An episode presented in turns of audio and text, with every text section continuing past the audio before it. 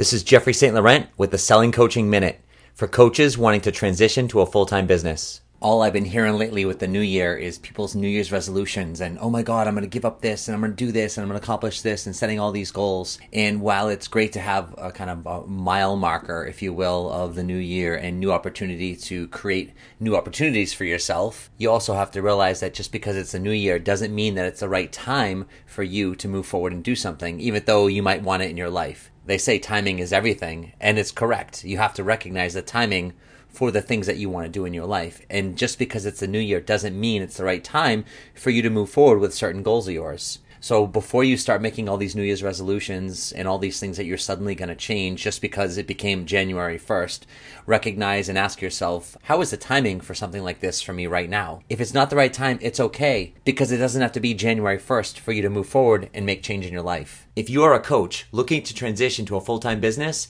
head over to my website, sellingcoaching.com under the university for some great education to help you on your way. That's sellingcoaching.com.